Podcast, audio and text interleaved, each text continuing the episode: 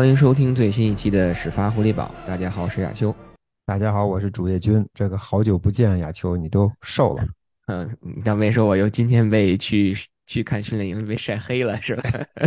今天我们真的是顶着烈日啊，嗯，而且偏偏因为上个赛季吧，之前我们去过几次训练营，我记得大概都是九点半就开始了，结果今天搞一个十一点半开始，太阳正当午。正在这个中间的时候，我觉得可能 Belichick 多少有点想法，可能想着说，哎，调教一下队员的，考验一下队员的这个意志力。今天其实还不错，今天这个天气，我觉得换成摄氏度二十五六度、二十七八度的样子，没有那么热。但是明天后天咱们不去，咱们可以躲在屋子里乘凉。但是 Patriots 还要继续训练，明天后天新英格兰地区的温度就比较高了，可能得到三十度往上。如果他们还是中午训练的话，那够这帮球员受的。明天，明天他们好像没有训练，他们好像周五周五有一堂训练课，这周好像对周五这周可能就就两堂课。那相信大家也也也听出来了啊，其实今天我们录的这期节目也是今天爱国者整个 OTA 开始以后第一堂。本该是第二堂对媒体公开的训练课，对，但因为种种原因啊，上周被无情的剥夺了两两堂训练课，结果就导致了今天我们才迎来了第一堂对媒体公开开放的训练课。亚秋，我多说一嘴这事儿，我觉得这事儿其实让人觉得很蹊跷。咱们上周呃莫名其妙，他们突然间取消了这个训练，当时我记得咱们还啊，咱俩还还还。非常快速的沟通了一下，因为一般来说，给大家介绍一下背景知识。一般来说，爱国者会在提前两天到三天的时候，比如说这周周四训练或者周三训练，他们一般周一就会把这个训练的时间的安排、怎么集合、怎么进等等这些手续都都都发一遍。尽管对于我们来说，其实我们都知道，不需要再更多的去了解，但是对于爱国者而言，他们其实他们的他们的这个呃协调部门，他们非常负责。一般来说是不会晚，从从来没有晚过。他发的东西都很及时、很详尽。结果那天是周四训练，对吧？应该是周四。结果到了礼拜三还没信儿。我当时都在觉得说，是不是他们给我发的邮件进了垃圾箱了，进了那个变成了这个垃圾邮件被收走了。我还看了一眼，我就差给你发邮发信息发消息啊，结果发微信说到底什么情况。然后后来后来我给他们发了个 email，于是才才看到说，哎。就取消了，尽管人家没当时没说，后来通过辗转的消息得知，原来是这种这样一种情况取消。这个情况非常非常业余，嗯，我觉得，呃，这对爱国者而言，其实 Belichick 罚的五万块钱小事儿，但是对爱国者而言，失去了两次训练的机会，失去了两天的训练，这个影响其实是相对来说是比较大的，你几乎就相当于丢掉了百分之二十五的训练时间，在 OTA 这个阶段。呃，尽管这个阶段没有不披甲，没有对抗，但是对球员来说，他们开会，对吧？上赛场、跑位、训练，彼此熟悉，这实际上是非常关键的。尤其爱国者在本年度在进攻方面，一个新的进攻总教练、新的欧兰教练，这些都需要磨合，都需要协调。结果就是因为周炸子这么一个啊非常低级、非常非常低级的失误，造成了这样一个结果。我觉得对爱国者而言，脸面上。不好看是百分之百的，啊，这个钱包里少了五万块钱，可能对 Belichick 来说也无所谓，但是对球员来说，对教练来说，我觉得他们他们在损失的这个训练时间是很难弥补的。尽管今天 Matthew Slater 说，啊，我们可以想办法把它找补回来，啊，我们的教练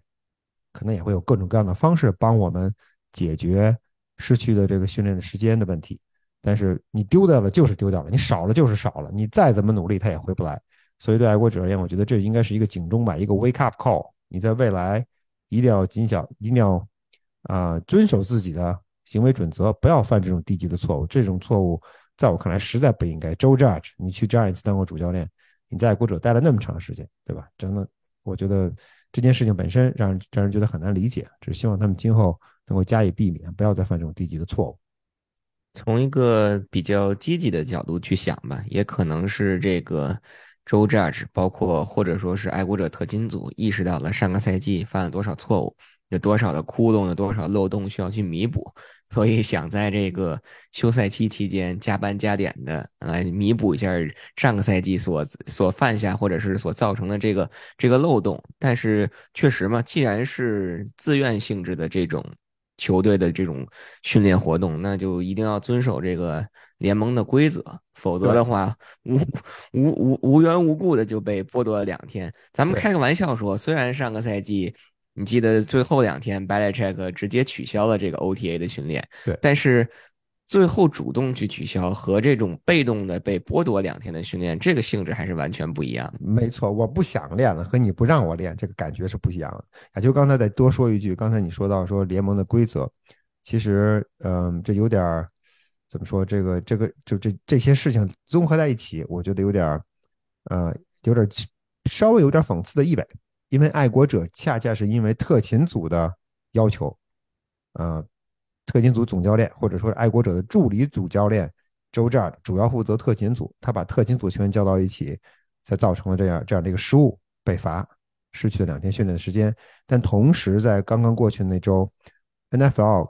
公布了一个新的 kickoff 的 rule change。这个 rule change 只负责今年一年，只管一年，明年的这个时候就自动失效。他们还需要再重新的啊，再重新再考量，再决定是否延长这个 rule change。但这个我觉得这个规则的改变，对 kickoff 这个规则的改变是，呃，对爱对爱国者而言，或者说对很多球队而言，可能影响都是很大的。就是他们在这个球，如果是 kickoff，只要在二十五码线以后 fair catch，都会放在相当于 touchback 在二十五码线上开球。这个问题，我觉得你大家可以可以显而易见的看到，实际上是联盟有意的在淡化特勤组或者 kicking game 在比赛当中的作用。或者说地位，而爱国者呢，却恰恰是因为特勤组的原因，而让自己的防守组和进攻组白白损失了两天的训练时间。所以这个这确实有些有些讽刺吧，或者有些嗯不合群儿。今天我们有机会问了一下 Bella Check 这个问题，问他说：“问你这个感觉到底怎么样？对吧？你其他的两个 coach John Harbaugh 和和 Andy Reid 其实都已经之前已经发表过类似的言论，他们都对这个 rule change 都不是很感冒。” Belichick 显然也不感冒。Belichick 说了一句：“说，哎，他们什么观点，我就什么观点，我跟他们观点是一致的。”啊，这个这个入这个规则的改变对爱国者，实际上我其实很好奇的一点是在最终确定五十三人大名单的时候，他们会作何考虑？因为这这里有两个因素在两个因素在起作用。第一个因素是亚秋，啊，首先它确实降低了，理论上应该会降低 kickoff 的这个。Kickoff return 的这个呃概率，因为很多球队可能也就索性就就 take touchback。那对爱国者而言，你是否还有必要放那么多就是 coverage specialist 在你队中，对吧？这个可能是一个很大的问题。第二个问题呢，就是这个入只有一年，今年完了，明年就明年怎么样还不知道。那现在的问题就来了，就是如果你今年的 roster 为了这个入做了一些改变，放走了一些球员，那明年你是不是还需要考虑把他们招回来？所以在这个 roster management 上，我觉得对爱国者而言可能会是一个啊一个不确定的因素。今天其实我也问了他这个问题，但是他的他的解释非常的标准，就是就到时候再看，现在我也不知道，对吧？我们也只能只能如此了，到时候再看会是怎么样。其实还有一个第三点，刚才飞哥你说这个，我接着你说，就是因为可能一些相对来说比较短的这种 kick off，那从回攻的球队这个角度，他可能也就考虑我回攻个五码十码，也还不如说我直接在二十五码线上起攻。那在这样的情况下去考虑的话，可能相对来说距离较短，或者是踢不到端区里的这种 kick off，可能也是变成可以接受了。那从这个角度而言，那是不是我们我们假想这个 Nick Fogg 他就可以去承担这个 kick off 的这个这个任务了？但但是从这个角度上来讲呢，那你可能对于今年新抓的这个新秀这个 kicker 来讲，那无形当中又变成了对他来讲呢是是一个是一个 downside 或者是一个缺点，所以可能在选 kicker 的这个问题上也会也会或多或少的受到这个新的规则的这个影响。对你千万不能踢歪，天千万不能踢飞，你要往前踢，正前方踢，就有 touchback 的可能，这是大前提。对，好的，那我们说了不少的，其实也不是闲话了。关于这个 OTA 之前在过去的这一周，或者是之前进行的这几堂训练课啊，所产生的一些新闻或所产生一些变化，那我们今天呢就回归正题。回归到今天这第一堂对媒体公开开放的训练课，因为其实我们也很好奇，对吧？就像飞哥刚才说的，进攻主教练换了人，啊，进攻锋线换了换了换了教练，又有这么多的新人来，又有这么多的所谓的老兵从其他球队签签约的球员加盟。那我们对于这支二零二三年的爱国者来说，或多或少的其实也会产生一些陌生。那我们就也希望通过今天的这一堂第一堂对媒体公开开放的两个小时的训练，看看能不能。跟上个赛季去对比，有没有一些新的变化？有没有一些亮眼的地方值得我们去给大家去分享的？那今天其实我们，我个人感觉其实还是收获挺多的，或者说是收获满满的。对的，尽管说有一些球员啊缺席了今天的训练，但毕竟这是一个自愿性质的训练，有很多球员缺席了今天的训练。我我比较给他们留面子，所以我说有一有一些球员。那我上来先先。把今天的这个人员的出席情况给大家说一下吧。嗯，可能最受我们关注的、最希望看到的，自然就是今年的首轮秀 Christian Gonzalez。但是很可惜，这个小孩今天没来，是不是在健身房里训练，我们不知道。究竟什么原因缺席了训练，我们也不知道。他应该是今天本赛季的这些新秀里边唯一一个没有出现在训练场上。对吧？因为对今天 Body 他实际上在在下边在在在康复，因为 Body 我是没看见，亚秋你站得高看得远，你看见，但是 Gonzalez 是确实自始至终就满场找，大家第一件事情就去想想去发现五十号到底在哪儿，结果死活没有看到五十号的身影。但是大家有一点可以相对放心的，就是在上周就是没有对媒体公开开放的那个训练当中，Gonzalez 其实是参加了，而且根据爱国者官方发出的那个照片，我们也可以看到那个 Gonzalez 身穿五十号球衣嘛，出现在这个训练场上。所以究竟今天是什么原因没来，我们不得而知。但是深藏不露，深藏不露。但是毕竟是。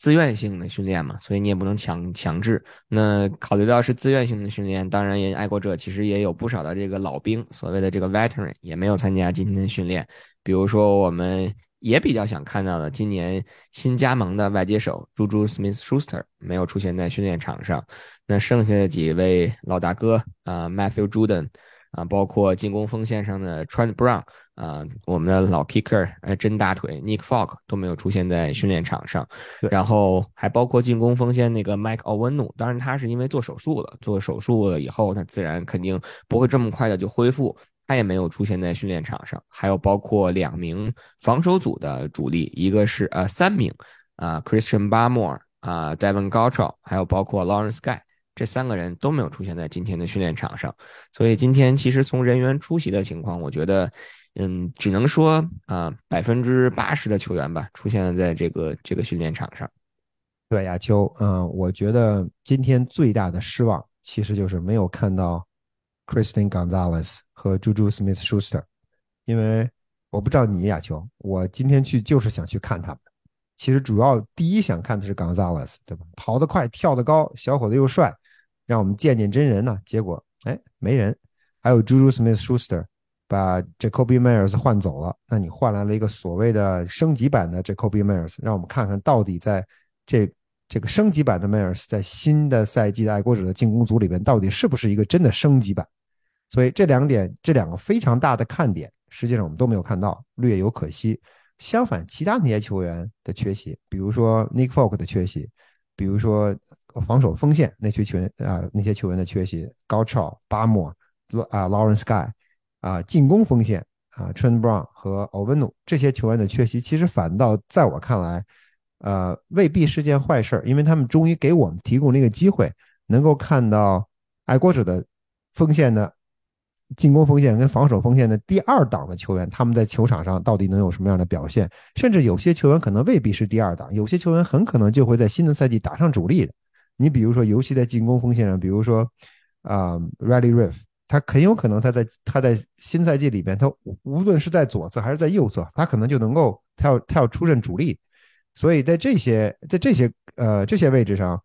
老将不在，反倒给我们一个机会，能够看到新秀球员的身影。哦，当然还有包括 Nick Folk 啊，Folk 有几斤几两，我们基本都知道。我们非常好奇的就是今年新抓的这个小 Kicker 到底能踢成什么样？我们一会儿会说。今天我们也算看到了一些啊，看到了一些他他真正的水平吧。好的，那我们就还是分分组吧，分组来来说。嗯，刚才还有一点要补充的，就是其实今天也有四名球员，应该是四名球员，至少我观察到的是有四名球员，他们在那个下面的那个训练场做一些身体的恢复，这就包括了进攻组的这个跑位 Remondre Stevenson，嗯，然后。那个 tight end Scotty Washington，还包括了今年的新秀，刚才飞哥提到的那个外接手啊 Keyshawn b o o t y 这三名进攻组的球员，然后还有一名防守组的球员，或者是其实他也是进攻组的球员，我们的三三系球员 Marcus Jones，至少这四名球员是我观察到了在下面那片场地进行一些身体的康复性训练。那今天整个的这个人员的出席情况就给大家更新到这里，下面我们就来具体来聊一聊啊，我们究竟通过今天这一堂。应该说，两个小时，将近两个小时的训练课，观察到了哪些跟上个赛季有所不同的东西？那最关键的，我们就从大家可能最关心的进攻组来说吧，或者说我们从上个赛季按上个赛季的表现来说，进攻、特勤、防守这样的一个顺序来说。亚秋，我在咱们开始进入的进攻组之前，我想单单说一句笼统的感觉啊，我觉得今天的这个今天的这个训练。呃，第一，爱国者没有特别的藏着掖着，是吧？我一开始还有点担心会不会 Belichick 不太高兴，对吧？被罚了，然后你们肯定会找我茬儿。那第一堂训练课我就给你看看热身，看看跑圈看看做身体素质训练，那就过了。他他是能干出这种事情，他以前也确实干过这种事情，但是今天却恰恰相反，爱国者实际上把，嗯，确实把他们自己的就正常的一种训练状态几乎没有保留的。放在了我们面前，他打了很多七打七、十一打十一的战术，啊，这种战术对抗、进攻防守的对抗的这种这种训练是非常吸引眼球的，也是我们真正想看的。我们当然也我们能够理解说这个单项训练很重要，对吧？胖子们举铁，这个外接手们跑圈，这是确实是很重要的训练。但这种重要的训练你们自己练就行了，不用给我们看，我们不需要看这种，我们希望看到的是对抗。哎，今天我们确实看到了对抗。另外一点，我想说的呀，就不知道你有没有这种感觉，整个训练的节奏和整个训练的管理、时间管理和控制，特别像上个赛季以前的训练。就是上个赛季，呃，当 Patricia、Joe Judge 跟 Belichick 在的时候，尤其在进攻端，嗯，显得很怎么说，有点凌乱，因为有三个人始终站在那里：Bill Belichick、Joe Judge 跟 Matt Patricia。他们三个人始终在进行交换的意见，但今天我们能够看到非常清楚的是，Bill O'Brien 完全一个人主宰了进攻组，Joe Judge 去了特勤组，防守组那一侧没有任何变化，仍然是 Steve Belichick 和呃 Joe Mayo，而 Belichick 呢又恢复到了他以前的状态，哎，这儿看看那儿看看，这儿看看那儿看看，基本不说话。这整个这个状态让我们回想到了以前爱国者，爱国者在训练在训练场上或者在训练营开始之前。季前赛开始之前的那种常规的那种状态，单从这一点出发，我觉得今年的这个头开的不错，至少比去年有所改观。其实还有一个第三点啊，是我个人的这个观察，但是先卖个关子，我觉得一会儿可以在聊完这个进攻防守组以后，我们一起来说，因为这个其实跟这两个组的这个训练有着密不可分的关系。嗯，那我们就还是回到这个进攻组吧，先来聊一聊，嗯，至少第一堂。公开训练课对媒体开放的公开训练课，我们看下来以后，飞哥觉得进攻组跟上个赛季有什么样的一个不能说改观了，因为只是短短的可能不到两个小时时间，又没有太多的这种战术上的这种演练，但至少从精神面貌上，或者是从这个人员呀、教练的配置上，跟上个赛季有没有一个很大的一个转变？我觉得亚秋其实，嗯。其实你刚才你刚才说在战术上没有，确实今天在战术上他们我们今天看不太出来，但是有几个趋势非常明显。第一个趋势就是在嗯在冲球上，在在在这个 running running run the ball 这个这一点上，爱国者上个赛季尤其在这个阶段，在 OTA 跟 mini camp 和 training camp 在这个季前赛这个阶段，他们一直在尝试所谓的这个 wide zone zone run，对吧？所有的锋线球员往一侧跑。要么往这侧跑，要不要不要，要不然往内，要不往另外一侧跑，然后 running back 负责负责 cut back quarterback 或者 on the keeper 或者 bull leg 往反方向撤。今年在至少今天这个训练当中，我见过两次，只见到了两次，两次这种 play call 全都发生在 Bailey Zappi 身上，或者说 Bailey Zappi 在场上的时候，可能 O'Brien 有意的想试一试，哎，这个这小伙可能跑得比 Mike Jones 强，那我们看看他的办法行不行？其实两次 play 都是 Bailey Zappi 拿球之后反方向的反方向的跑动，这所谓的 bootleg，他往反往往反方向的跑动，然后进攻组的球员往另外一侧 block，这是典型的 zone blocking。只出现了两次，今天他们可能打了多少？我没有没有数据统计啊。今天可能要算下来，我觉得他们少说也得打了有所有的 quarterback 算在一起，少说也打了有一百个，一百个 play，一百个 snap。在这么多 snap 的基础上，他们只有两次跑了 zone，其他的 running 的 play 通通都是所谓的那种 gap 或者 power 的那种 concept。说明爱国者至少 Bill O'Brien 回来之后，他在目前他仍然他认为爱国者以前的那种。Running 的那种 attack，在地面的进攻的那种理念、那种 concept，是是他作为他自己二零二三赛季的进攻组的地面进攻的基石，这是一个很重要的一点。我觉得，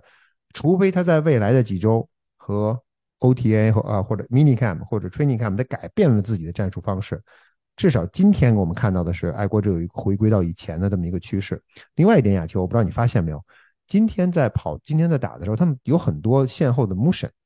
这个 motion 呢，可能仅仅是 motion 而已。就他现在那些 motion 的结果，并没有很明显的变化，并不是说跑到外侧之后往前插很很少。他们大多数的 motion 仅仅是 motion 而已，就是他在后边跑动，然后开球，可能让四分卫找一个这个 motion 的感觉，让球员也找一个在在四分卫身后横向横向跑动的这样一个状态。但这个是跟以前相比，我觉得是一个变化。在上个赛季，爱国者在在这个阶段几乎没有 motion。都是定死的。今今年今天他们在线后的 motion，无论是 running back Ty Montgomery motion 了很多次，Tyquan Thornton 就不用说了，还有还有就是 Country Boy 这三名球员很明显在场上，可能 Billy O 有意识的在让他们尝试一些，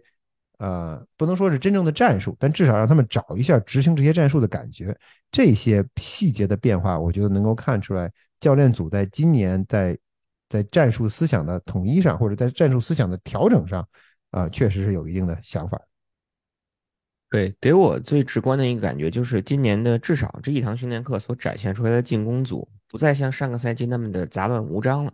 就是所有的东西，所有无无论是从节节奏上来讲，还是从这个球员在场上对自己定位的这种认知度也好，或者清晰度也好，至少回归到了一个一个正常应该有的这样的一个。进攻组或者说一个训练该有的一个水平，不再会出现上个赛季那种，就是可能球员站在自己的位置上都不知道下一这个球所喊的战术是什么，自己该往哪儿跑。至少从今天的训练角度上来讲，我没在我观察到的所有进攻组的 play 里，应该说没有出错的 play，或者是没有那种。含糊不清的，那球员一脑子蒙蒙圈的这种 play。阿秋，既然你说到这一点，我觉得我就要我要插一个细节，我不确定有多少人看到了这个细节。那当时我运气比较好，我当时在在关注 Mike Mike Jones 的这个表情和和动作。当时是 Bailey Zappi 在打，他 Bailey Zappi 上线之后站好位，对吧？然后防守组也站好位。这时候 Mike Jones 在 Zappi 身后，很很清楚，那一刹那他就举起了自己的双手。就是他适当的标志，他就举起了双手，一直在那举着。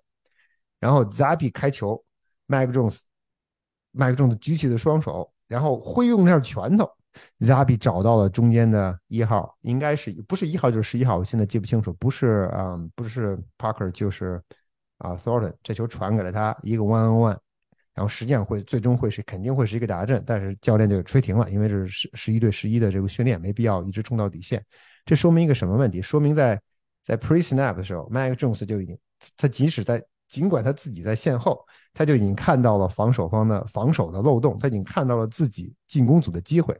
同时，不仅他看到，Zappy 也看到，Mike Jones 没有看到他跟 Zappy 有什么交流，但是 Zappy 这个球传给了，无论是 Parker 也好，还是 Thornton 也好，我忘了是一号还是十一号，但这个球他传过去了，完成了接球，完成了达阵。所以说，在线上、在线后的四分卫和在场外在边上看看热闹的四分卫。都在这个球发球之前就已经知道自己的进攻应该怎么打，而且知道自己肯定能够有这样的机会，所以麦克琼斯才一直举着双手，直到帕克完成接球往前冲，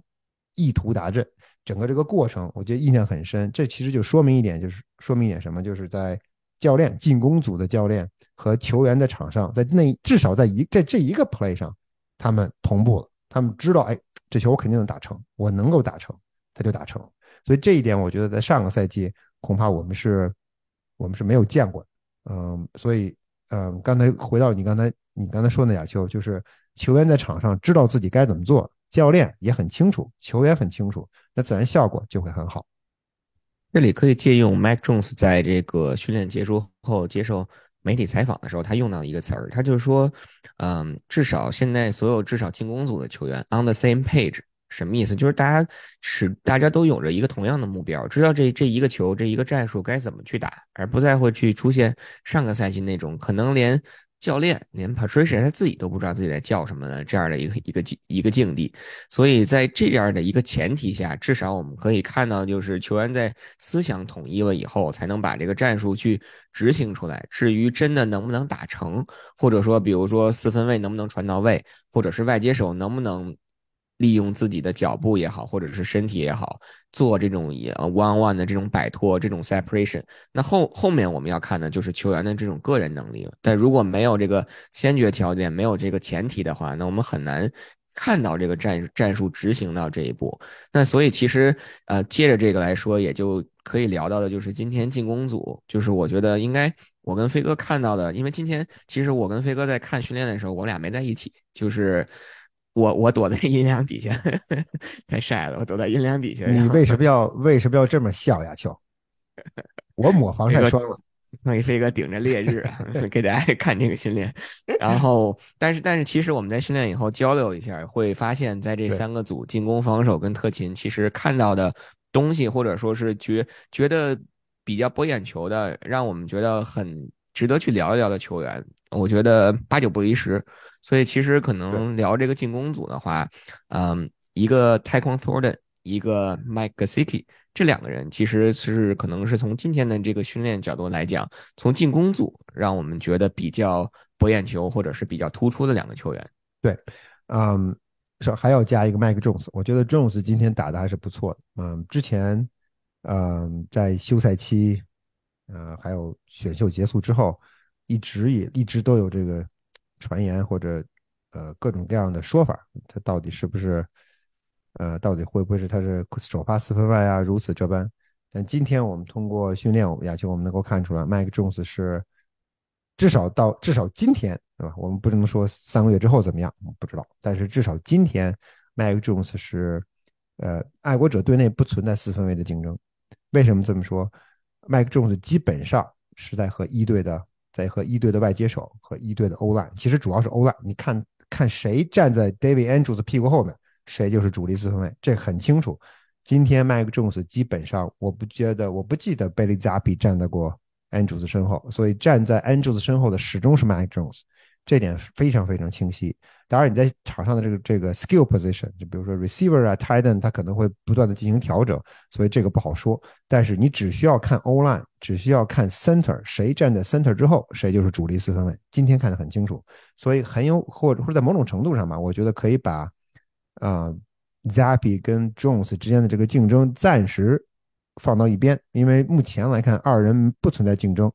呃，Jones Mike Jones 是爱国者。嗯，毫无意义的主力四分卫，这点我觉得看得很清楚。而且今天他的表现也不错，我觉得麦克中子今天很兴奋，今天的传球力道也不错，他的找的感觉也很好。呃，也就再回到你刚才你说的泰光 Thornton，我觉得，嗯，我不知道你有没有觉得，今天索尔顿实际上到前边来接受采访，就在身边看。我记得去年的第一印象就是，哇塞，这哥们儿就是就是一堆杆儿，对吧？一堆筷子扎起来的一个人，全是细细溜溜的。今天我觉得小伙子似乎。有点肉了，那当然这个呃，我没有稍微壮实了一点，对我们没有官方的数据，不知道他这个体重到底是真正真的增加了，还是还是我们的这个这个这视觉的视觉出现了偏差，可能我们习惯了，对吧？这也不存在也也存在这样的可能性，但是确实今天我的感觉是他壮，而且今天他麦克琼斯的第一记长传就是太空梭轮摘下来的，这个速度非常好，表表现的很不错，没有任何 drop。给他的球基本都接到，所以今天的发挥很出色。然后再回到刚才你说的 Gasicki 亚亚球啊，再再提一嘴这个太空 Thornton，我觉得 t h o r n 之所以在这个就他现在打出这样的水平，呃，爱国者可能心里是有数的，否则他们在今年在这个赛季的选秀上，其实他没有在外接手这个位置上，呃，下功夫，对吧？他实际上就捡捡了两个漏，想试试看这两个漏捡的怎么样，仅此而已。所以他们应该是认为去年的这个二轮秀，今年应该能够。呃，有所提升，或者说或者说能够在场上体现出自己真正二轮秀的价值。我们看他是不是能够真正最终能够满足球队的要求。呃 g a s i k i 今天这场比赛，呃，今天这场训练，我觉得，呃，让让我们进一步的确定我们自己的理解，对吧？这个球员基本就是一个大号外接手，这是肯定的，就是一大外接。他的位置也是啊，就我不知道你注意了吗？他基本上就是在槽位站着。对，呃，很少很少站在真正的所谓的 Y 这个这个位置，就是站在站在欧兰这站在传统近端锋的这个位置。今天要多说一嘴，是 Hunter Henry 没有来，所以爱国者在近端锋这个位置上，实际上只有他一个人，还有另外一个巴尔 Hunter Henry 应该在，但是他很少没，就是他没有出现在那个。进攻组首一队的那个那个训练当中，他在场边，在场上我就没有见到他。那有可能他在上，对，他在场边站着，sideline 一直站，但是他没有没有参加任何训练，所以在场上是真正的这个 T E one 就是 Kasiki，但是 Kasiki 的位置实际上始终是 slot receiver 这个位置。今天他来爱国者之前，我们曾经或者他来爱国者之后，我们曾经介绍过，就是这名球员有一个特点，就是他不太愿意 block，他不太愿意去阻挡。今天因为这个比赛，这个训练是免接触的，也就是说，这个球员是不能理论上啊，但是不可能了。这个理论上是不能发生身体接触的，不能发生强对抗，所以这个所谓的 blocking 今天是无从谈起，所以我们也看不到，也说不出来。所以他没有参加 run blocking，也没有参加 pass blocking。但今天他有几个球，他在边路做了屏风短传的那种 screen blocking。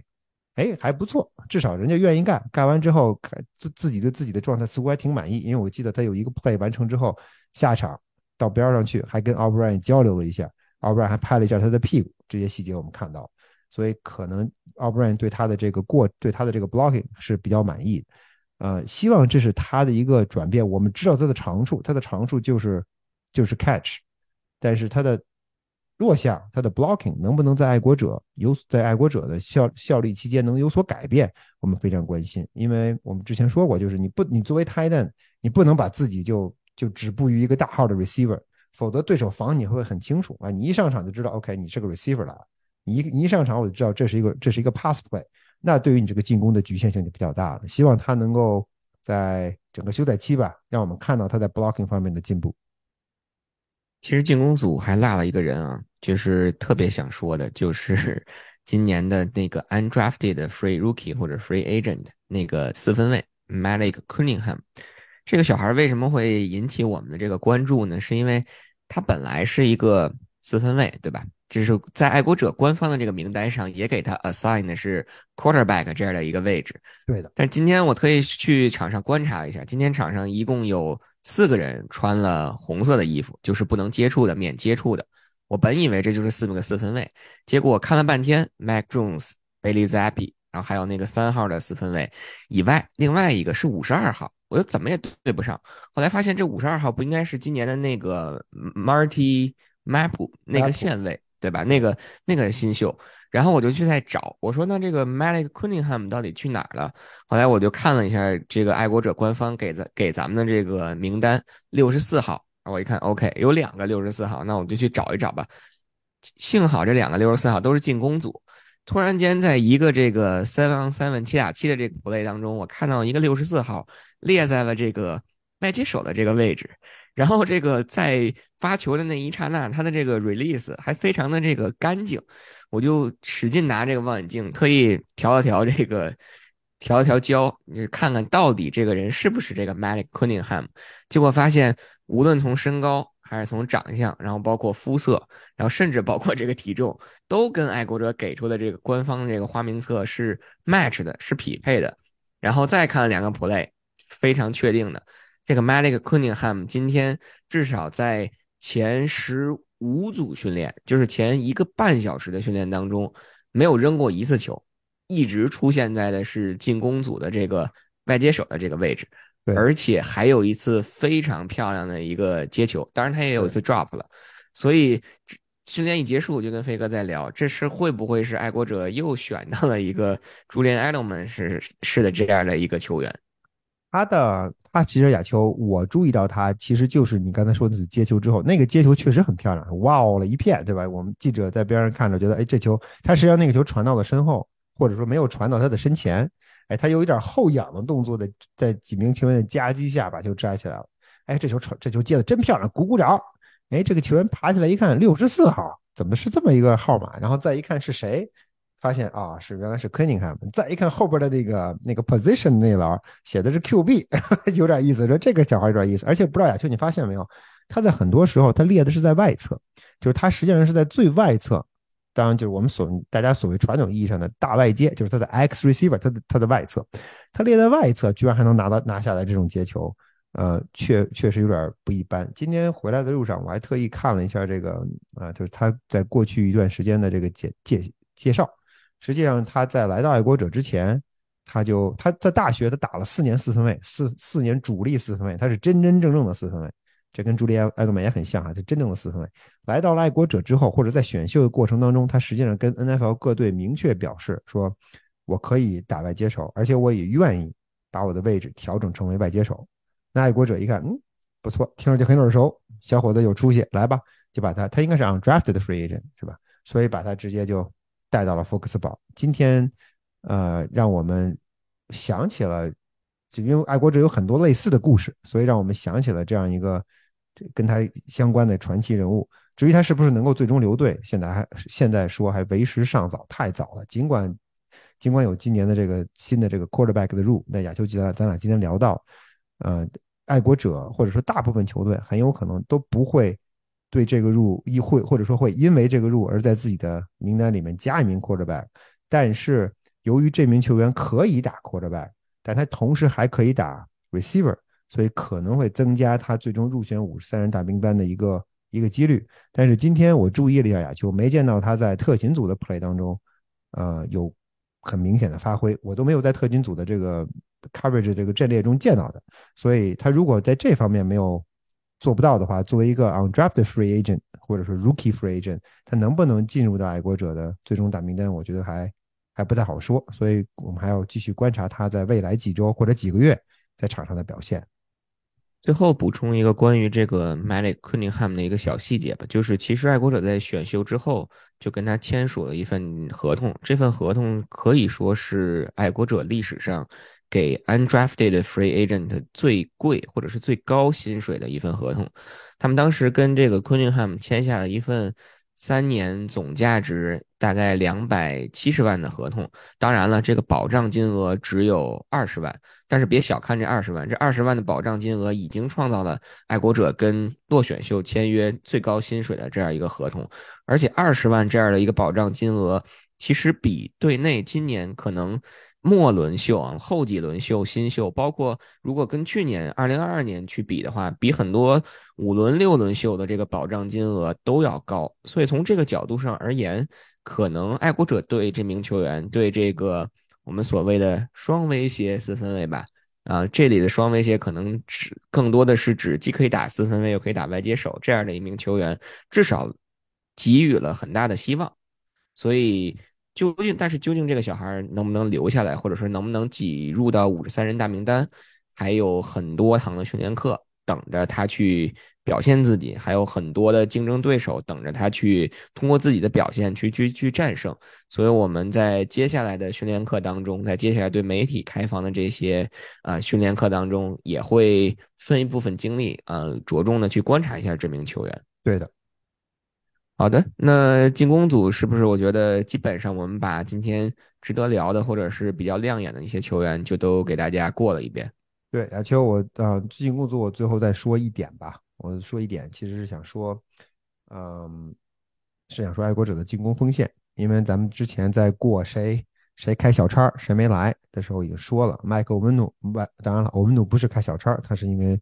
啊做了手术，所以嗯，所以没有到现场。啊，Trent Brown 可能是真正的是开小差了，回家可能在家里乘凉呢，这不不排除这种可能性。我们开玩笑，所以这两名球员的缺席，嗯，爱国者的锋线修修补补补了一下，啊，爱国者，我们我们之前其实一直很好奇，他到底今年的锋线会是个什么样，主力锋线是什么样。现在我们看了一下，实际上他在今天又因为因为 guard 不在，你的主力 guard 不在，guard 不在怎么办？爱国者实际上今天用了，应该用了？呃，James Ference 还有那个 Bill Murray 一直在打 Red Guard，应该 Bill Murray。So，这爱国者今天在场上实际上用了 Bill Murray 去打了主力的 guard。然后在在 Tackle 这个位置上，实际上右截锋的位置上是 Riley，对吧？是 Riley。左截锋的位置上实际上是 Calvin，是 Calvin Anderson。啊，当然这个很有可能就意味着说，可能 Calvin Anderson 未必会打上主力，因为当 Trent Brown 回来之后，他可能就会被 slot in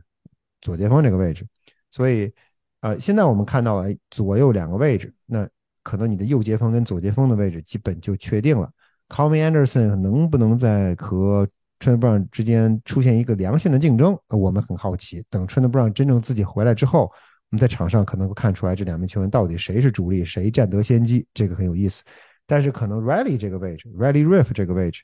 啊，似乎没有人能够跟他竞争，对吧？因为再往后排的实际上就是就是 Rookie 了。我们在看到的实际上就是就是 Rookie 的这个呃序列了，就没有人真正在他身后可以去递补他。McDermott 今天在场上，但是没有见他打，基或者说基本上没有见到他跟主力打，对，所以除非他有伤，我们不得而知。但是很显然，爱国者在有有意的给 Riley Riff 更多的时间和主力进攻组磨合，所以这点意图非常清晰了，就是很可能这个赛季的右截锋的位置非他莫属，左截锋可能还出现了还会有一些还会有些变数。另外一点呀，就还仍然是锋线，我们看了一下替补锋线。替补锋线其实有两点，我觉得很有意思。第一点是，呃，我们今年一直在说，爱国者为什么不抓 Tackle 啊？你 Tackle 这个位置上，这个这个稀里哗啦没有后没有候补人员，都没有年轻球员可用。结果他抓了，我们认为他抓了一堆 Interior Interior Lineman，尽管有些 Interior Lineman 或者说年轻球员的这这些内线的这些锋线球员可以在锋线上移动，我们这些都都是知道的。但是到底他们会不会会不会这么做？爱国者会不会这么做？我们并不清楚。今天我们看到。实际上，C.D. s a 始终出现在爱国者在替补这一栏的右接锋的位置，就他在替补这一侧，他始终出现在这样右接锋的这个位置。哎，那我们今天算知道了，说至少在爱国者队内，目前认为 C.D. s a 爱国者今年的四文秀，那有可能就是他们未来 Tackle 这个位置上的备胎，呃，不能说备胎吧，或者说后备人选，对吧？另外一个球员的位置很有意思呀，就就是。我们之前说 Andrews 的弟弟，但是不是真弟弟了？Jake Jake Andrews，这哥们儿今天来了之后，他并没有打 center，他抓来是被当做 center 抓来的。我们说，哎，他可以去接 David Andrews 的班了。但今天他实际上打的是 guard，他实际上打的右护锋，在替补这一侧，所以他跟 CD s a l 是这哥俩是肩并肩，一个是护锋，一个是右截锋，一个是右护锋。所以这两个位置，我们可能似乎又就明白了一点，就是爱国者在抓这些。新秀的这些 lineman 的时候，在抓之前，可能就已经意识到，或者已经在队内做出这个预判，说，哎，他们可以误打他们在大学里最擅长的位置，来到我们队内，我们可以把它调到外侧，调到调到偏外的这个位置。所以这些可能是今天在锋线上的一个小小的收获。希望这些球员能够站住自己的位置，不要最终被 cut 掉。好的。那我们就进到下一个组吧，进到这个特勤组。今天特勤组其实可聊的还挺多的，无论是从这个球员的角度来讲，还是从这个教练的角度来讲。因为或者说，其实今天更多可聊的是这个教练的这个安排。因为我们都知道，爱国者现在的特勤组的总教练，这个 Special Team 的这个 Coordinator 应该是 Kim Aker 的，这还是官方宣布的。对。那周 Judge 呢？他的 title 在爱国者 title 应该就是。特勤组的助理教练，对吧？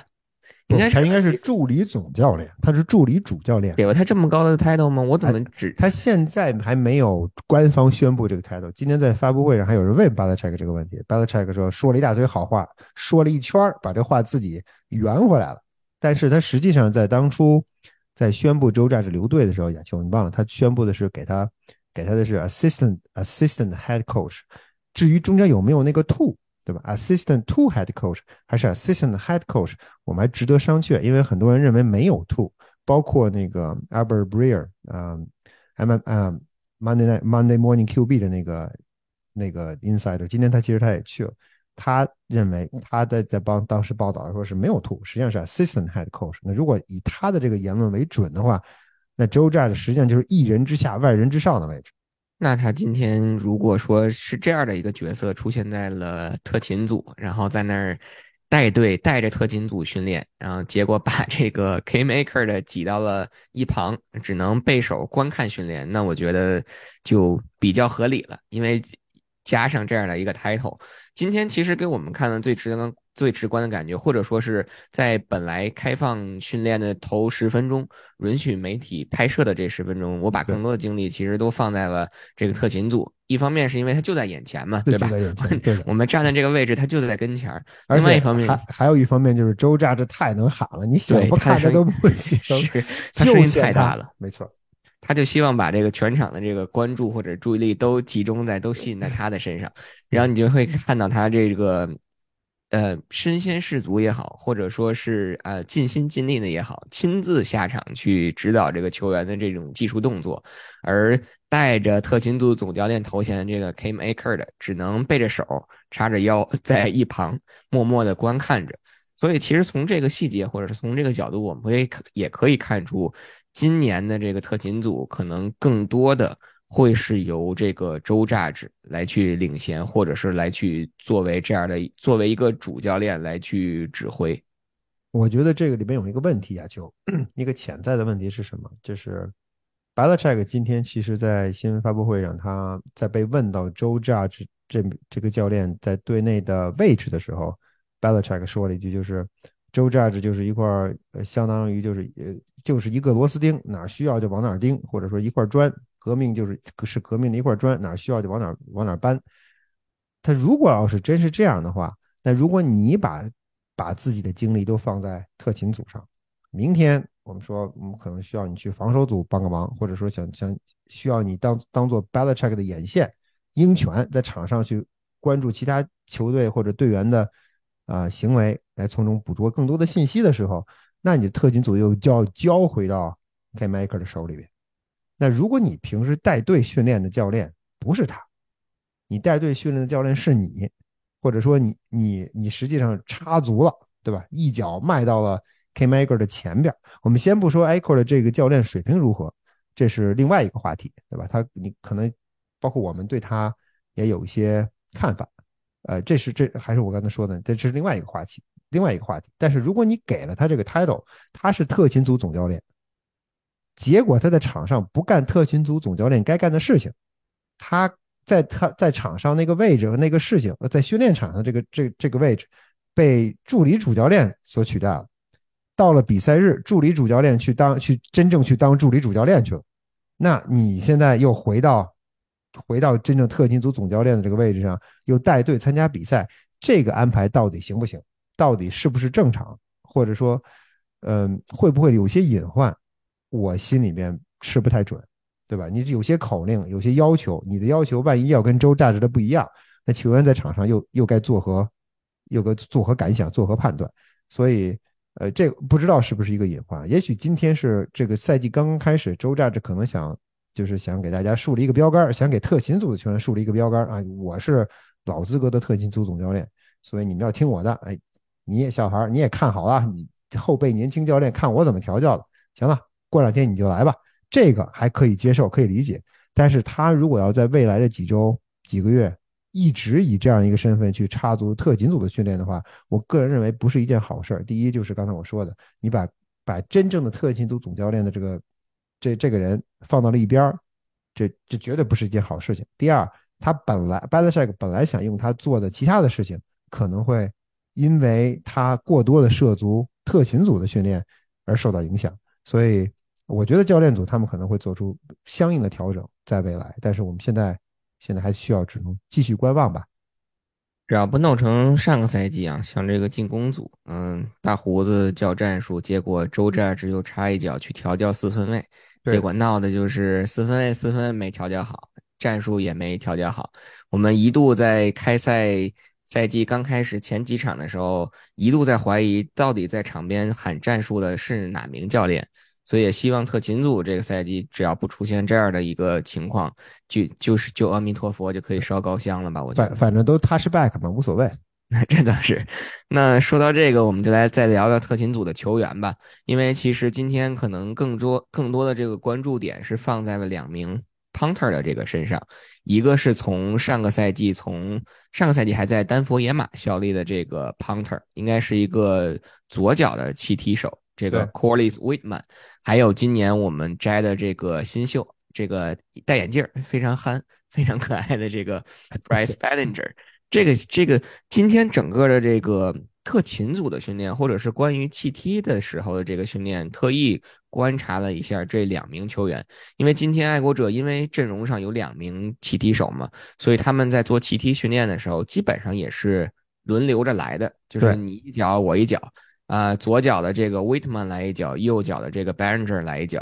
那这样你一脚我一脚的这样一个非常直观的或者是横向的对比，也能帮助我们更直观的能一下子看到这两个人的这个优缺点或者是这个优劣势所在。先说今年这个新秀吧，这个 Bryce Ballinger，我觉得他他最大的优点其实就跟我们在选秀后的这个节目，包括给大家找到他在选秀前这个训练视频所看到的一样。首先，他的这个踢的他踢踢这个球的滞空的时间。非常的长，而且相当的长，相当长，对，是非常的长，而且它气踢的这个力量也非常的大。不是说他滞空的时间，我多说一句啊，我在我我在他们在我们在我们眼前训练的时候，我拿秒表测，我测的时候是怎么测的呢？因为看不太清他们什么时候，因为有有一群人在前面 snap，然后还有一群人在打 coverage，所以这个视线被挡。我怎么我怎么测呢？我是听到嘣的一声，我摁一下开始。当然这球踢过来就好办了，他们实际上是冲着我们踢，所以这个球什么时候被这个 returner 接住，我们看得很清楚。这什么时候踢我们看不清楚，但是声音能听见。所以当他嘣这这声音踢球那声音一响，我就摁一下开始。这个球被接住，我摁一下停。啊，这个 Bryce Berlinger 他最长的一个。滞空时间，在我的秒表来掐算，达到了五点二秒，或者说实际上它的滞空时，或者说它实际的时间，至少我觉得你得再加个零点一秒左右吧，因为我听到崩的时候，这球已经飞出来，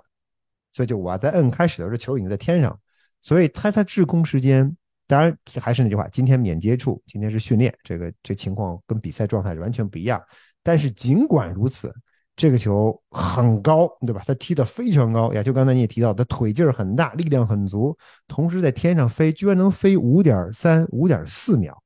这个确实让人有点震惊。而且还有一点，就是他所谓的这个踢得高吧，同时也踢得远。它不是像我们经常会说的一一一个俗话，就叫见高不见远，对吧？它这个球是既见高又见远。它在一个长达可能超过五秒的滞空时间的情况下，还能把球踢到基本上能够踢到，就是回攻手在十码线以内去接这个球，什么一个概念？就是因为我们确实离他们气踢的那位置太远。我远远很远的观察，我感觉他们的每一次气踢啊，或者是在那个专项训练的时候，他们应该都是在二十五码或者三十码线的左右的位置进行气踢。那这个 Bryce Barringer 他每次的气踢，基本上他的落点都可以到十码的位置，十码线的这样一个位置。那这个就是一个至少是六十五码起的这样一个起踢的距离，所以从这个角度上来来讲，考虑到它的滞空时间，考虑到高度，又考虑到这个球踢的这个远的程度，确实这一项优势或者是这个特点是今年的这名新秀最大最大的一个值得我们去关注，或者是值得爱国者去对他这个所青睐的一个原因。但但其实啊，他也有一个至少在我看来。我觉得是一个比较大的一个问题，或者是值得担心的一个问题，就是今天可能十脚或者是十几脚左右的这样一个气踢，它有两脚气踢，就是踢呲的不是一星半点儿，就可能会从这个球场的右侧直接呲到了球场的左侧。我不知道大家记不记得去年这个啊，Jake Bailey 有一脚直接踢到了这个看台上，踢踢给了这个球迷。那今天其实这个 Bryce Baringer 发生了两次这样的情况，这个东西当然是可以练的，这个可以是控制的，但是能不能在短时间之内提高他气踢的这样一个稳定性？这个可能是这名新秀或者是这个小孩在训练营当中，或者是在接下来训练当中值得去雕琢、值得去进步的一点。对亚秋啊，我也注意到了他这个，就是他今天的准头不如他之前吹的那么响，或者说我们吹的那么响。嗯，今天他确实他的他的长处暴露的非常清晰，他的弱点。似乎也出现了一些端倪，啊，当然了，就像就就就刚才你说的，这一切都可以都可以通过训练来解决，这才是他职业生涯的第一步，可能第一步都没迈出去，刚刚第一声啼哭，所以我们来看他未来以后的发展是如何。但是我还要说一点，就是今天确实他受他表现出了非常啊让人怎么说欣喜的一面，可是今天仍然是训练。仍然是免接触，这个情况大不一样。这跟你平时在正常的自己自己家后院踢球的感觉是差不多的。这和真正的训练，哪怕是季前赛，可能都不可同日而语。更不用提是，就当恢复接触之后，第一次 contact 训练对这些 rookie 的那种 shock 会会很大。所以希望他到时候能够自延续自己出色的表现吧。另外一名 punter 这个踢球很有特点，是吧？飞哥着重看了一眼，就是那个左脚的那个骑地手 Waitman。对，Waitman 他的球踢的没有那么高，这是毫无疑问的。他的制空时间也没有那么长，因为我我是无差别的，只要听见嘣，我就摁一下表，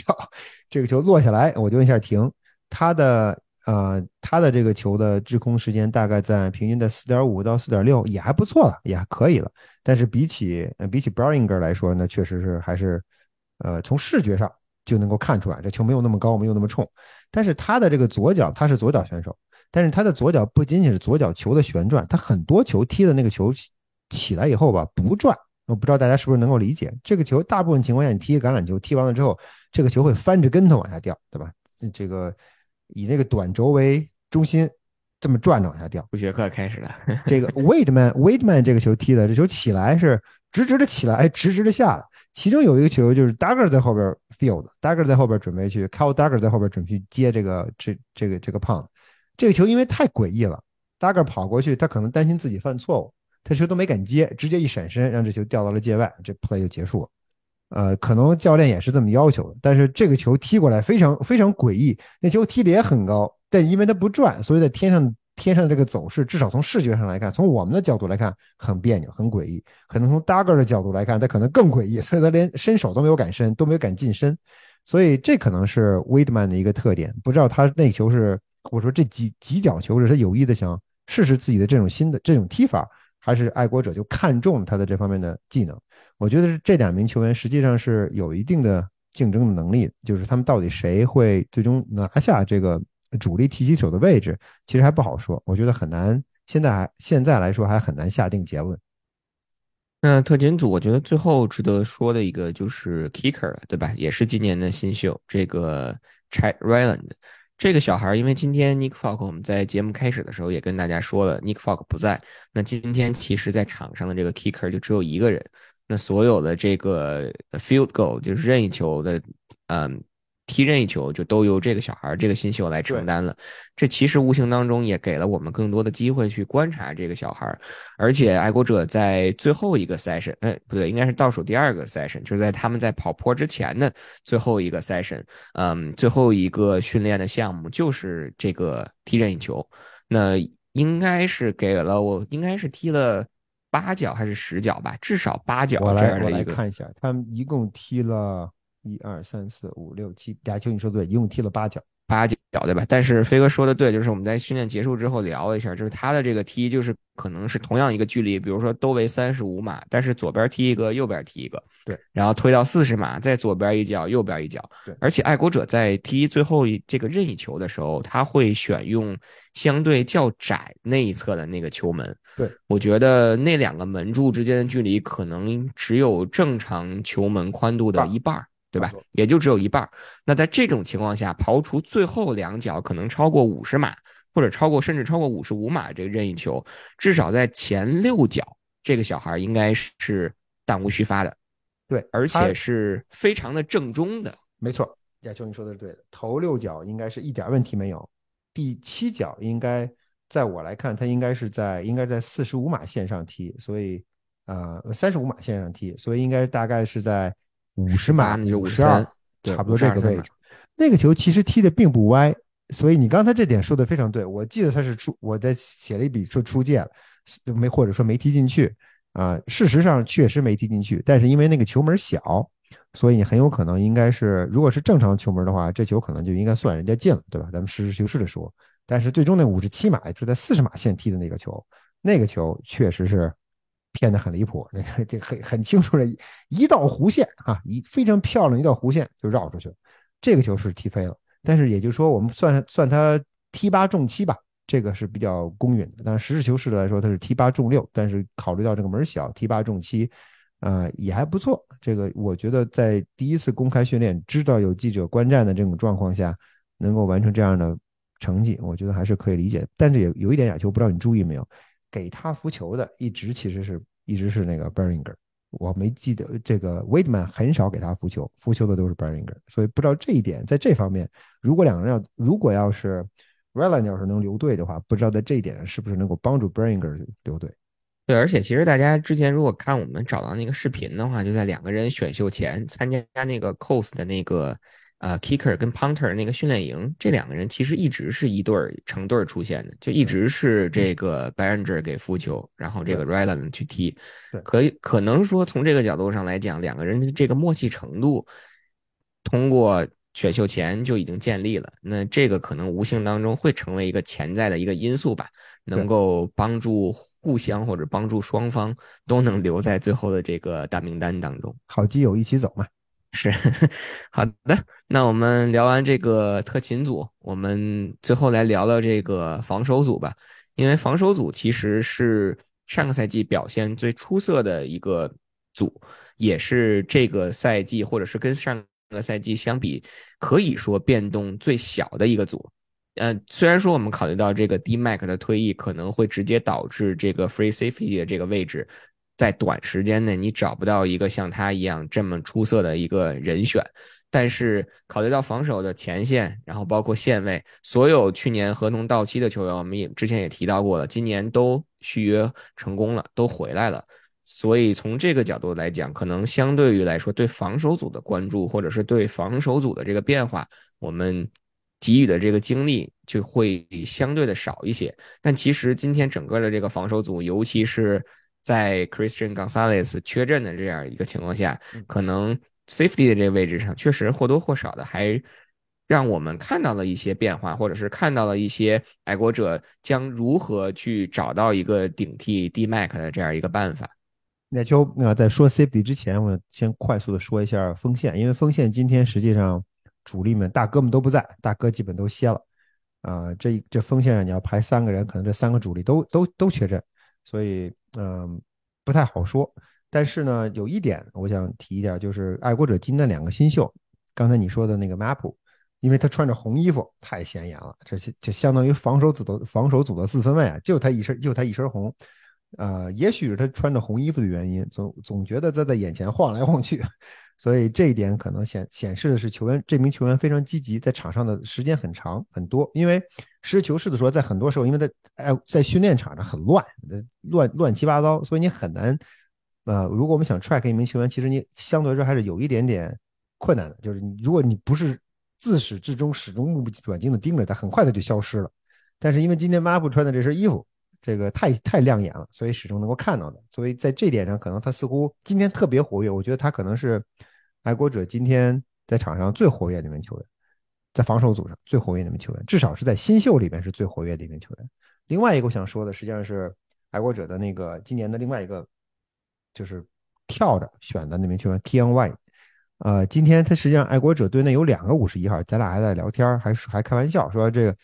这俩五十一号都是黑人球员，都是防守球员，都是防守锋线球员，你让我们怎么搞对吧？你让我们怎么知道？一个是 Perkins，一个是 K N Y。但后来我们看了一下，说似乎能够通过这个身高体重来看出来，哦，确实能够看出来，发现这个 Perkins 就要比这 K N Y 的小一圈。从那个之后，我们看 K N Y 的在场上发挥，我觉得非常出色。就他，他作为 N，他的这个身材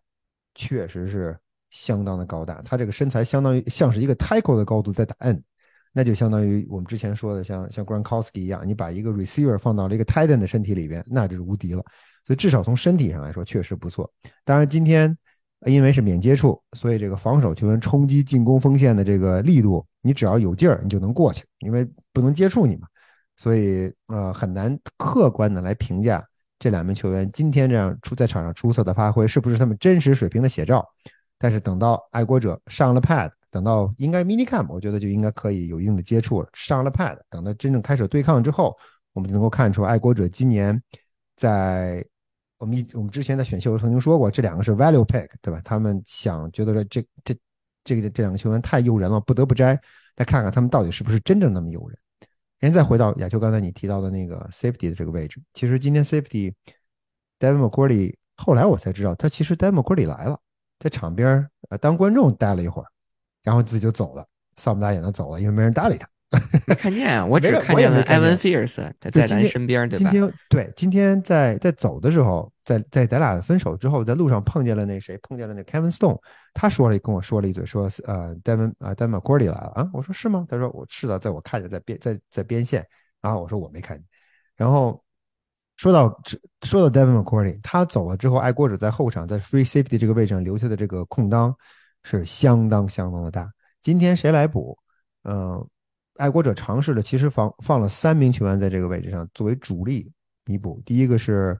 啊 Andrew Phillips，第二个实际上是 Julian Peppers，第三个实际上是呃 Duggar。在这三名球员都反复的在。爱国者在纵深的这个保护位置，如果你把 Duggar 视为强位的话，那你可以把 Peppers 或者是啊 Phillips 作为这个 free safety 主要人选。当然，这这三名球员是位置实际上是不不同的，不不断在互换。因为爱国者今天在进攻上实际上没有一个纯粹的近端锋，所以你很难找出谁到底是真正的 strong safety，谁到底真正的是 free safety。目前的这个后场的这个阵阵势比较模糊的，但是从人员的调配来说，这三名球员应该在后场是自己的主力人选。考虑到在真正有接触的训练开始之后，或者说在真正比赛开始之后，Dagger 不可避免的会被放回 box。那在后场很可能主力的这两名球员，一个是 Phillips，一个就是 Peppers。那考虑到这两名球员的身材的特点，很有可能 Phillips，呃，目前来说是接替 Devin McCourty 的最主要的人选。当然这是很早很早，目前我们来说是相当早的一个论断。另外一个，我们之前一直在呃反复提及的球员，实际上是呃 Jalen Mills。但是亚秋今天我仔细看了一下，Jalen Mills 在场上的时候，他也打 safety，他他今天没有出现在脚位的位置上，他基本都在打 safety。但是很遗憾，他在打 safety 的时候，基本上都是在跟替补，也就是也就是跟爱国者自己防守的替补组在打 safety。所以就算他是呃接替 Devin McCourty 的一个人选。就算他能够把自己排到这个序列里边，他在场上的这个真正的这个序列，我个人认为是要低于刚才我们提到的三名球员的。其实主要是要低于 Andrew Phillips，嗯，所以这目前是爱国者现现阶段这个 safety 这个状况的一个一个大致的情况。我们还是那句话，今天是第一天训练，未来几次训练训练营，我们再看看看这个变这个这个 group 会不会有什么变化。但是其实这个 Jalen Mills 全心全意或者是专注去打，移到这个 safety 位置上，其实也把脚位的这个位置上彻彻底底的一个外侧脚位的这个位置彻彻底底的留给了 Jack Jones。对，而且今天其实防守组如果说让我去选一个表现最为积极、最为活跃、最为抢眼的，除了那个红色太扎眼的 Marty Map Marty Map 之外，那我觉得今天在防守组至少在。二线这个位置上表现最出色的、最为耀眼的就是 Jack Jones。完全同意。对，你可以看到他多次在最开始的，无论是七打七，还是到了后来的十一打十一，他基本上都在这个外侧脚位的这个位置上。因为今天 Gonzalez 也不在嘛，所以他短时间呢成为了爱国者的头号脚位。当然，我觉得他也没没辜负在今天训练场上这个短时间头号脚位这样的一个一个称号或者是一个一个一个称谓。那很多次的防守，你可以看到他利用自己的这个预判也好，或者是利用自己的这个脚步也好，基本上锁死了他所防守或者他所盯防的这名外接手。所以今年其实。我对这名球员，就二年级球员，这个 Jack Jones，今年是抱以很大的希望的。希望吧，希望他能够在解决了这个跟爱国者发生的那些不愉快以后，重新回到队中，能够在这个赛季打出自己应有的水平。千万不要再整什么幺蛾子。今天确实亚球，啊，失望之处在于没有看到 Christian Gonzalez 在二线的一个。让人满意之处就是，哎，我们看到了 Jack Jones 回来了，而且他其实确实亚球，就像你说的，他始终在打爱国者所谓的一号脚位，outside，outside 这个位置，他始终在盯。实际上，他始终始终在盯一号 Devontae Parker。在另外一侧，爱国者实际上今天做成了一些调整。我们知道，在另外一侧，如果 Gonzalez 在的话，他肯定是在另外一侧，这是毋庸置疑的。否则的话，今年选秀就选砸了。所以在另外一侧，今天爱国者排出的阵容是谁？排出的实际上是 Jonathan Jones，跟去年一样，仍然是 Jonathan Jones 在那个位置。但是有一点需要值得注意的就是，在比赛的这个在训练进行的过程当中，Jack Jones 始终是在外侧，始终在盯爱国者进攻组在场上的一号外接手。而在另外一侧，爱国者选择了 Miles Bryan 和 Jonathan Jones 二人不断的互换，哎，你打打外侧，好，那我到槽位。我打打外侧，好，你去槽位，咱们俩，咱俩这个这有难同当，有福共享，咱们谁也别谁也别太吃亏，谁也别太占便宜。所以这两名球员在在外侧不断的在这样互换位置，实际上告诉了我们一点，在我看来，告诉我们一点就是爱国者实际上在让这两名球员在竞争槽脚位的这个位置，就是 slot receiver 或者 nickelback 这个位置，因为我们知道的是在外侧，Christian Gonzalez 肯定是主力。我刚才说了，如果他不是主力的话，那爱国者就该有人就该有人被呃怎么说就失业了，这个这这这选秀就选失败，所以左右两个一号脚位一二号脚位已经出现了，Jack Jones 跟 Gonzalez，那草脚位这个位置谁来出任，对吧？你这个 Nickelback 谁来打？那你想一想，很有可能目前来看，Jonathan Jones 的概率会更高一点，Miles Brown，呃，是不是能够是不是能够留队？按说他的年龄来说，可能还能帮助他留在爱国者队队内，但是从阵容的深度来说，他应该排在张德斯中的之之后。所以目前来看，我们的三名角位的位置其实应该已经确定了：Gonzalez、Jack Jones，再加上啊 Jonathan Jones。当然还有一名球员就是 Marcus Jones。Marcus Jones 在今年到底打什么位置？刚才亚秋你用了一个非常精确的词“三期球员”，那你到底是不是真是还当三期球员用，对吧？这个是。值得关注的地，值得关注的一点，希望他赶紧回来。那我好好好奇啊，非常非常好奇，赶紧回来上赛场，让我们见识见识上个赛季的这个异军突起的小伙子，今年这个赛季能不能继续在球队内巩固自己的地位？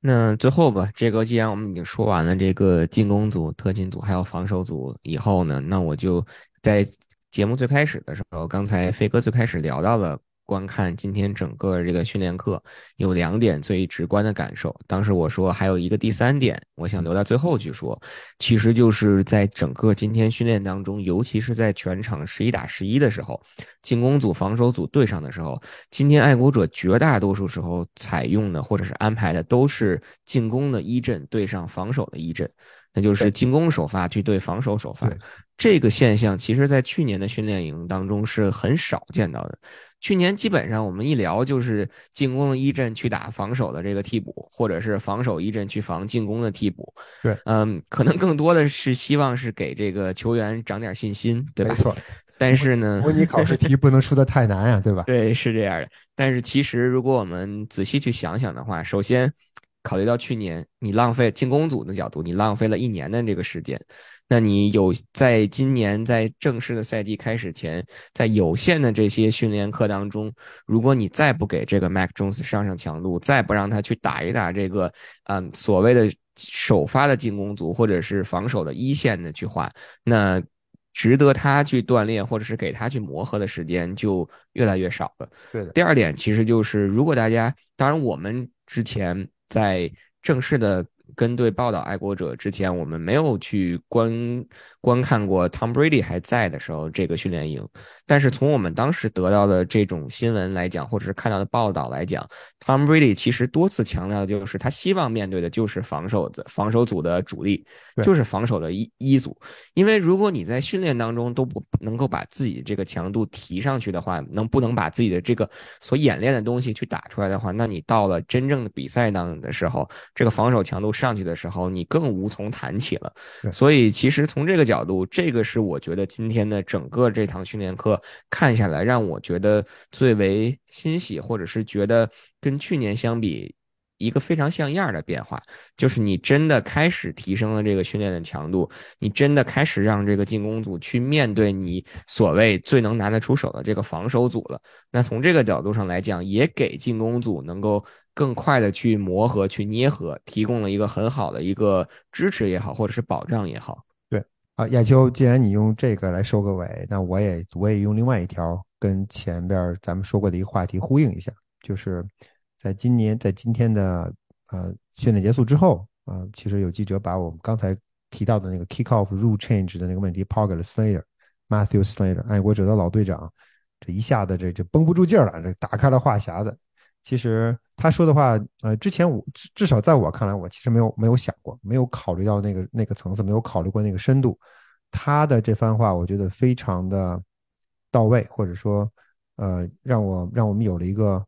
呃，从一个不一样的视角来考来认识这个 rule change 和整个联盟对于球员所谓身体健康的关注。Slater 其实就是说说，呃，他首先承认了，就是我我在这个问题上我是有偏见的，对吧？I'm biased，因为他是特勤组。他从他同时还提到说，如果没有这个特勤组的这些 play 的话，那那我可能就没有职业 NFL 可能就没有我的一席之地了。我在 NFL 的所取得这些成就，可能都无从谈起。但是他一个这话锋一转啊，一百八十度大转弯，说是但是什么呢？就是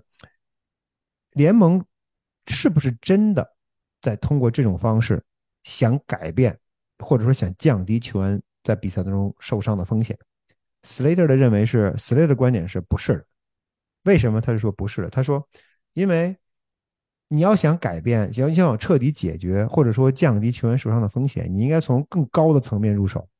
对吧？就他提到了几个，我们大概粗略的说一下，如果我能记住的话，第一个是 Thursday Night Football，Low Hanging Fruit，Thursday Night Football，周四晚间橄榄球。那你周四晚间橄榄球，你让你让球员去打，本身就有两双方的参赛球员都面临很大的受伤的风险，因为身体还完全没有恢复，还处在疲劳期，这个比赛质量不好说，同时受伤的风险增加。但是 NFL 为了收入，呃。强行的推广了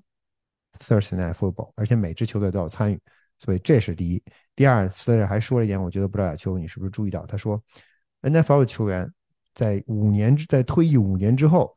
就不再有就在不再有 NFL 提供的医疗保险了。NFL 的医疗保险只 cover 你，只负责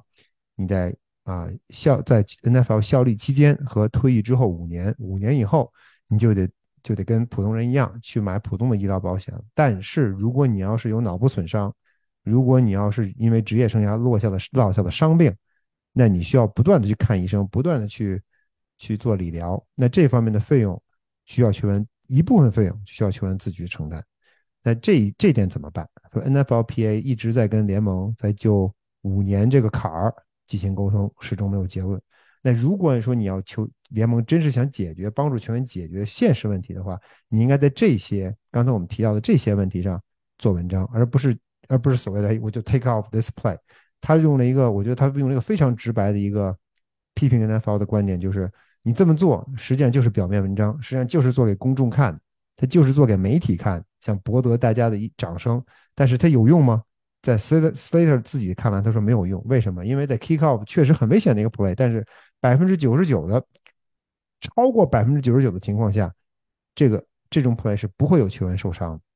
但是其他的 play 当中，会不会有球员受伤呢？肯定会有。那你你的这个这个改变，到底是不是真正为了球员做球员的这个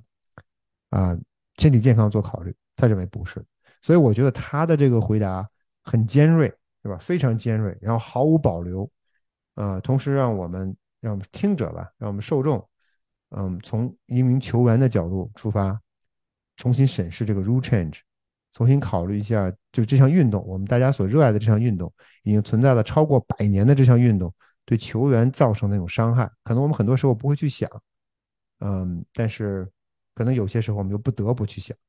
我觉得这个其实是十六年效力，就是十六年职业生涯。征战沙场以后，这个 Matthew Slater 他发自发自肺腑吧，或者是发自内心的一番一番话。对，所以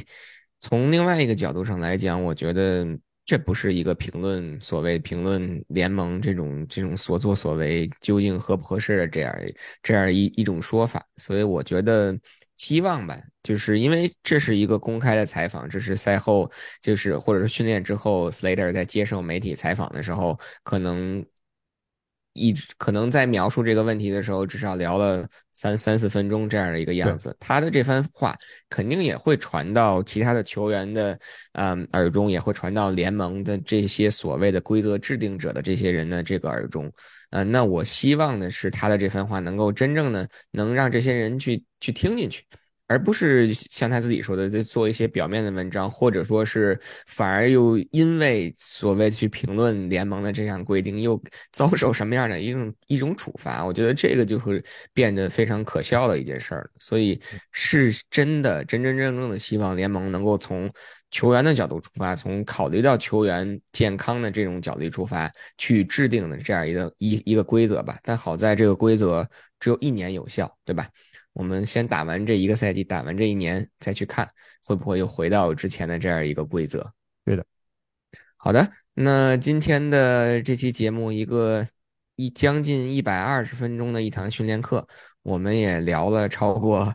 六十分钟了，对吧？基本上打了个半折 这样的一个 一个一个时间。那希望呢，也是能够通过我们一直以来所秉承的一个一个一个原则吧，希望能够把我们所所看到的、所听到的、所感受到的这种发生在训练场上最直观，然后最呃一手、最新鲜的这这这种训练的见闻啊。能够传回给大家，能够分享给大家，然后所以也希望大家，如果在听了这期节目以后，对爱国者在接下来的这训练当中，对哪名球员，嗯，感兴趣，也可以给我们在各个声音平台或者是各个社交媒体下留言，我们也可以着重的在下次，在下周二的第二堂媒体公开训练课上，尽可能的去多关注，多给一些精力在这些球员上。对，下周二貌似要下雨呀，球，这心里哇凉哇凉的。哎，你说这要下雨，会不会移到这个室内去训练呀？但愿移到室内去训练，我可不想在那浇雨浇两个小时。对，这倒是。那希望下周二，希望这个第二堂媒体的这个公开课还能照常进行吧。如果一切正常的话，我们也会在下周二给大家及时的去带来第二堂公开训练课后的这个分享。对，而且同时希望缺席的那些球员，尤其是 Christian Gonzalez，赶紧回来。别再别再开小差了，你这个训练营都开始了，赶紧回来训练吧。好的，那我们今天的这期节目就到这里，非常感谢大家的收听，我们下期再见，谢谢大家，下周再见。